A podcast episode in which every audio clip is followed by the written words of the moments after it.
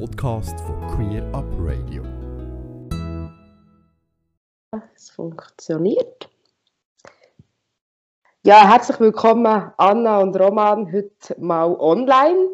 Ähm, ich freue mich, dass es so geklappt, dass wir jetzt auch so gleich so face to face wieder können miteinander reden, immerhin über einen Bildschirm. Es ist die erste Sendung im Jahr 2021 und Corona wird uns auch, auch dieses Jahr noch lange begleiten, so wie es aussieht. Und das wird wahrscheinlich ja auch eure Arbeit ein bisschen prägen. Was habt ihr so für Pläne für 2021? Ja, also für das Loswirtsjahr 2021 einerseits natürlich ganz im Zeichen von der Ehe für alle stehen, andererseits aber auch im Zeichen von internen Veränderungen bei der Los. Los ist ja wahnsinnig gewachsen in den letzten Jahren, was auch schön ist. Ähm, mit mit ihr auch unser Team. Da wird es einige Veränderungen geben, wo man dann ähm, an der GV auch mehr erfahrt. Und das wird sicher unser Jahr sehr prägen. Auch bei uns ist natürlich die Ehe für alle das grosse Thema, wo wir uns da sehr fest dafür einsetzen. Aber auch nach der Ehe für alle gibt es ganz viel zu tun und da sind wir jetzt eigentlich schon fest am Vorbereiten, dass uns die Themen auch ja nicht ausgehen, äh, dass wir auch noch etwas zu tun haben. Ähm, einerseits politisch, aber wir wollen in diesem Jahr auch so ein bisschen eigentlich die Unterstützung ähm, von unseren Mitgliedern ein bisschen verstärken.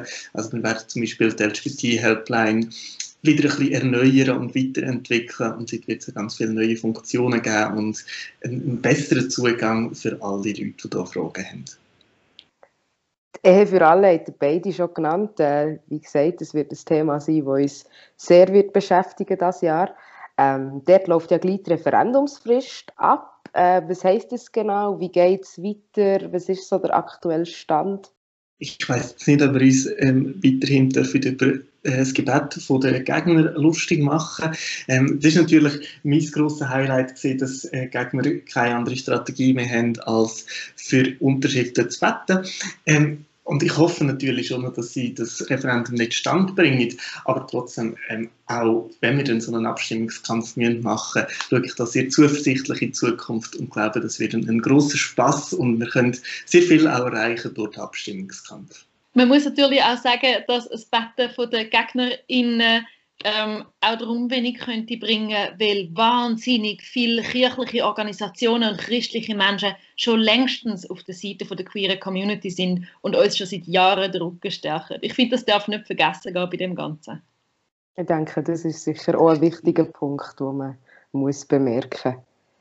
Die Kampagne ist ja schon voll am Laufen. Ähm, wie können sich unsere Zuhörenden da einschalten? Wie können sie mitmachen? Wie können sie die Kampagne unterstützen?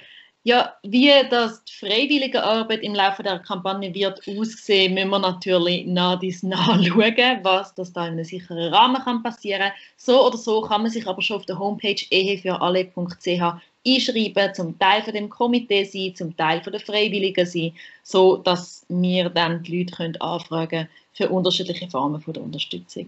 Und dann gibt es natürlich auch eine klassische Form von der Unterstützung, nämlich die finanzielle. Also wer auch immer Geld hat, wo man kann spenden, das hilft der Kampagne natürlich enorm, wenn man so unterstützt.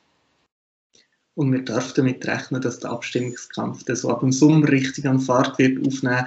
Also wir dürfen sich auch schon ein, zwei Samstage frei behalten, wo dann ganz viele Flyer in der ganzen Nachbarschaft kann verteilen In der Westschweiz, aber auch in Zürich, ähm, hat es äh, Vorstöße in den verschiedenen Parlamenten, die ähm, fordern, dass Hate Crimes erfasst werden. Von wem sind die eingereicht worden und inwiefern seid ihr daran beteiligt gewesen? Ja, das ist ein großer Erfolg, den wir in diesen zwei Kantonen oder Kanton und Stadt können erzielen können. Das geht zurück auf die Vorstöße, die wir im Mai 2019 eingereicht haben in über 17 Kantonen und Städten. Und jetzt, eben, jetzt können wir dann eigentlich auch die, die Früchte davon tragen ähm, und werden erstmals eigentlich so Statistiken nachher haben, wenigstens vom Kanton Freiburg und der Stadt Zürich. Gibt es da auch schon Bestrebungen, äh, in der nächsten Zeit in anderen Kantonen oder Städten weiterzufahren? Ja, es ist in diversen Kantonen ist es noch hängig. Also die haben, sind zwar vom Parlament angenommen worden, die sind jetzt aber auch noch, müssen zuerst noch umgesetzt werden, es müssen da alle äh, möglichen Leute involviert werden. Und dann gibt es aber natürlich auch einige Kantone, wo wir es leider nicht geschafft haben, wo das Parlament äh, den Vorstoß abgelehnt hat. In denen werden wir halt noch einmal hinten gehen und bei einem nächsten Anlauf hoffen, dass wir eine Mehrheit zusammenkriegen hoffen wir, dass das Klima auch in allen Kantonen ähm, eingesehen wird, dass das wichtig ist und irgendwann dann hoffentlich auch auf nationaler Ebene. Ja, und auf nationaler Ebene haben wir den, Vorstoß ähm, hängig, wo wir eigentlich einen, nationalen Aktionsplan gegen die LGBTQ-Feindlichkeit fordert. Weil die Statistik, das ist nur ein Teil davon, das ist nur, dass wir überhaupt mal sehen, wie groß das, das Problem ist. Was wir, wenn, was wir brauchen, sind ja Massnahmen dagegen, damit so Vorfälle gar nicht mehr passieren. Wir sind schon irgendwie jetzt, äh, es ist es ist schon gleich Frühling, das heisst, eigentlich schon gleich stehen eure GVs äh, vor der Tür. Wann finden die statt und wie finden die statt unter der aktuellen Lage? Ähm, die GV von der Los, die findet online statt zum ersten Mal und zwar am 8. Mai am Vormittag, also um halb zehn.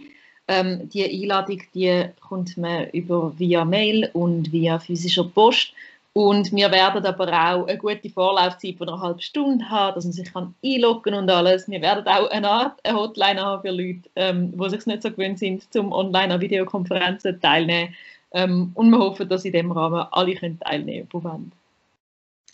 Bei Pinkcross ist das ganz ähnlich. Wir machen sie am 29. Mai, erst am 10 Uhr am Morgen. Also die Schwulen dürfen mal wieder ein bisschen länger ausgehen als die Lesben.